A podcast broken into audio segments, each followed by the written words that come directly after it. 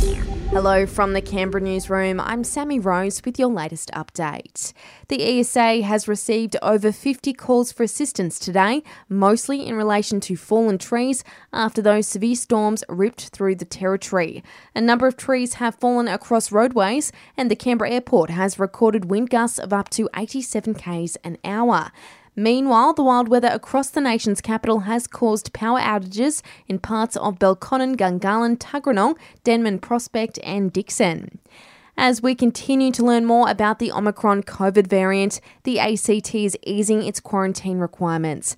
From tomorrow, close contacts of a person with the new strain will only need to quarantine for seven days. But ACT Health Minister Rachel Stephen Smith says unvaccinated people will need to continue for a 14 day period. Testing requirements for close contacts have also not changed, with tests required on entry into quarantine, day 6 and day 13 after exposure. Sydney siders have been told to brace for up to 25,000 COVID cases a day by February. There's been 1,360 there overnight.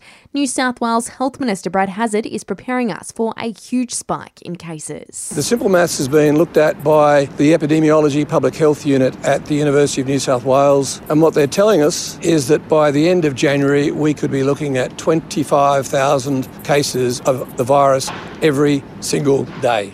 Moves to make sure anyone who needs period products has easy access to them in the ACT. A draft bill has been released for public comment proposing to set in place requirements for the ACT government to provide free period products at designated and accessible places across the territory.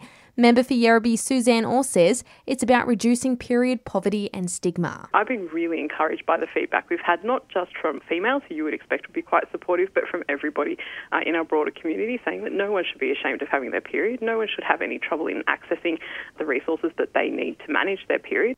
And it seems plenty of us will be getting into the spirit of giving this festive season, with Canberrans tipped to spend $336 million in the final 10 days before Christmas. That's a 5% jump from last year and works out to be about $1,000 spent by every adult in the ACT. Nationally, we'll splurge over 20 billion, with nearly 8 billion of that expected to go towards food.